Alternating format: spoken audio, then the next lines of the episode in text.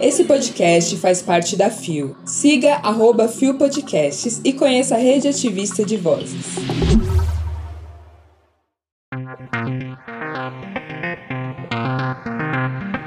Ceará lidera ranking de homicídios de LGBTQIA+.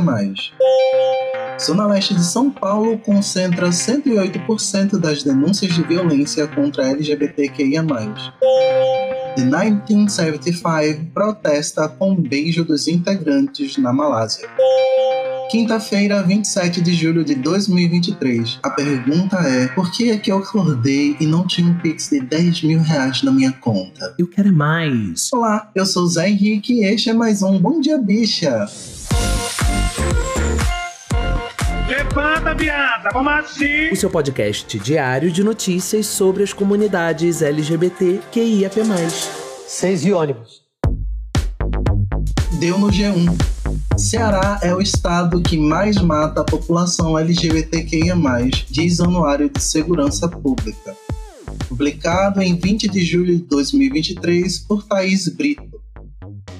O Ceará é o estado que mais registra homicídios da população LGBTQIA+, no Brasil. Com 32 mortes registradas em 2022, o estado segue como primeiro lugar no levantamento do Anuário Brasileiro da Segurança Pública. Em 2021, o número foi de 31 homicídios da população LGBTQIA+, no estado. O levantamento é realizado pelo Fórum Brasileiro de Segurança Pública desde 2007, tendo por base dados e indicadores oficiais. Os dados dados referentes a 2022 foram divulgados nesta quinta-feira, 20. Seis estados não têm informações sobre os crimes contra pessoas LGBTQIA+, no documento. Acre, Bahia, Maranhão, Rio de Janeiro, Rio Grande do Sul e São Paulo. No Brasil, os homicídios de pessoas LGBTQIA+, somaram 163 casos em 2022. Outro número trazido no levantamento é o de lesões corporais. Foram 435 registros de agressões físicas a pessoas LGBTQIA+, no Ceará em 2022. O dado representa um aumento de 28% em relação a 2021, quando houve 339 casos de agressões físicas. Para as lesões corporais, os estados que lideram os registros foram Pernambuco, 540 casos, e Minas Gerais, 517. O anuário traz ainda o número de estupros registrados para esta população. Foram 32 registros para este crime no Ceará. A estatística teve uma queda de 27% em relação a 2021, quando houve 44 casos de estupro registrados. Ai, gente, eu amo o Nordeste. Nasci e cresci em Pernambuco e sou apaixonada por toda a minha cultura, principalmente por ter muito palco para as queers se expressarem e serem quem são. Mas ainda assim, o nosso país vive numa situação muito autodestrutiva. Eu tô cansada! Por mais que a maioria dos estados nordestinos tenha uma visão mais à esquerda na política, ela está muito mais relacionada com as posições econômicas do que mesmo com todas as outras questões sociais. E aí a gente pode linkar as dificuldades que existem quando o assunto é ser LGBTQIAPN+, ser mulher, ser negra, indígena e qualquer outra minoria. Ai, Mona! Talvez esse problema seja um pouco maior pela falta de acesso à informação de parte da população ou de uma qualidade de vida que quebre um ciclo vicioso que existe até dentro das capitais nordestinas. Consegue distinguir? Então a mudança precisa ser global. Não é somente no sul ou no centro-oeste, é no país inteiro. Tá entendendo? E todos vocês já estão cansados de ouvir a gente falando isso, mas é real. Precisamos de políticas públicas direcionadas às nossas comunidades. Só assim as mudanças vão acontecer de verdade. Galerinha, vamos entrar num consenso aqui? Para conferir a matéria completa, é só clicar no link que está aí na descrição do episódio. Deu na Folha de São Paulo. Denúncias de LGBTfobia aumentam e Zona Leste tem mais casos em São Paulo. Publicado em 23 de julho de 2023 por Bruno Luca. A Zona Leste de São Paulo concentra a maior quantidade de boletins de ocorrência por LGBTfobia registrados na cidade entre janeiro de 2019 e abril deste ano. Foram 831. Em seguida, aparece a Zona Sul com 758. São as duas regiões mais populosas da capital paulista. Na totalidade, foram registradas 3.253 queixas no período observado, uma média de 2,4 por dia. Ao considerar apenas os anos cheios de 2019 a 2022, mais que dobraram os apontamentos de possíveis crimes. Foram 501 no primeiro recorte e 1045 no último, alta de 108%. Ressalta-se, porém, possibilidade de subnotificação em razão do isolamento social provocado pela pandemia por Covid-19 de 2020 a 2021. Somente agosto daquele ano foi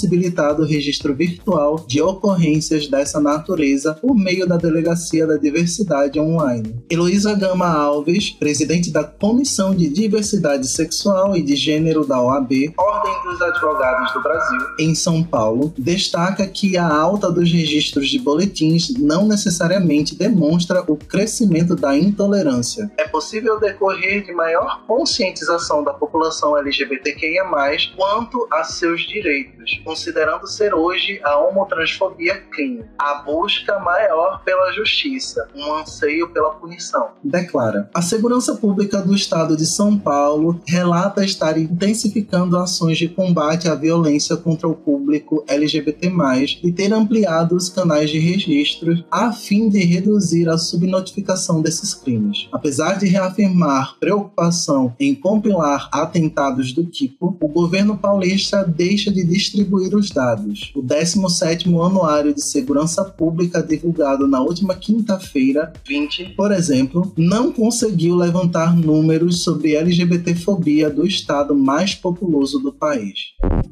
É, mais uma vez a gente precisa de quê? Políticas públicas. É, galera. E aqui deixo o mesmo comentário da matéria anterior, pois a gatinha fica cansada de militar o dia todo.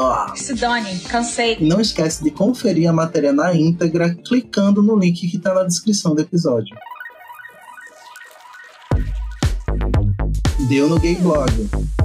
Matt Healy e Ross MacDonald, da The 1975, se beijam na Malásia e criticam leis anti-LGBT do país. Publicado em 23 de julho de 2023 por David Pazato.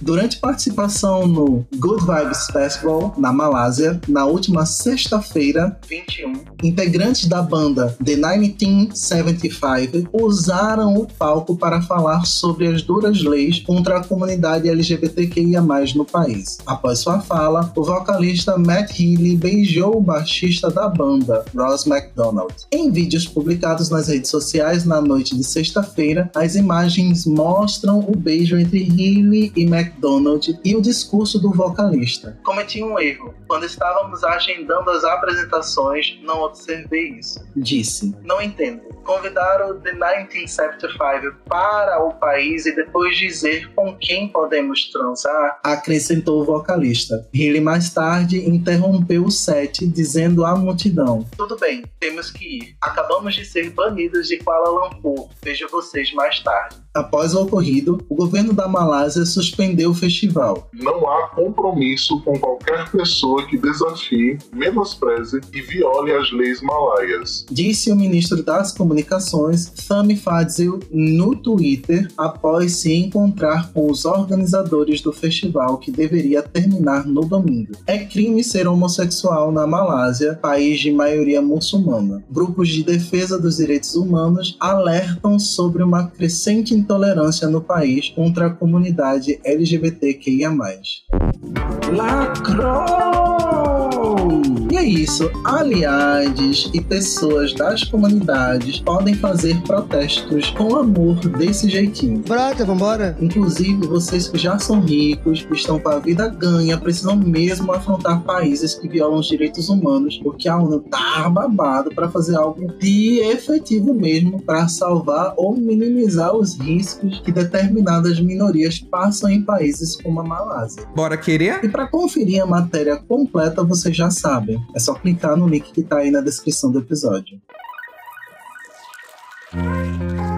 Chegamos ao final de mais um Bom Dia Bicha. Quinta-feira e eu tô triste porque as férias estão acabando. Queria mais uns 50 dias longe da sala de aula, mas vamos lá levar o tesouro do saber para minhas crianças e aborrecentes. Deixe ela que ela é da educação. O Bom Dia Bicha tem identidade visual, edição e produção de Rod Gomes, idealização de GG, pesquisa e roteiro de Moazé Henrique Freitas, que também apresenta juntamente com Anderson da Silva, Bia Carmo, Gabi Van, GG, Isa Potter, Luan Mansano e Rod Gomes. O programa integra a Fio Podcasts. Conheça os outros programas da Rede Ativista de Vozes e não deixe de nos visitar e de nos seguir nas nossas redes sociais. Os links para as redes e para as matérias que você ouviu neste episódio estão na descrição. Lembrando, gente, o Bom Dia Bicha é diário e amanhã o sextou da gente vem gostosíssimo na voz de Gabi Van a partir das seis Seis ônibus neste mesmo bate-local. E se você quiser me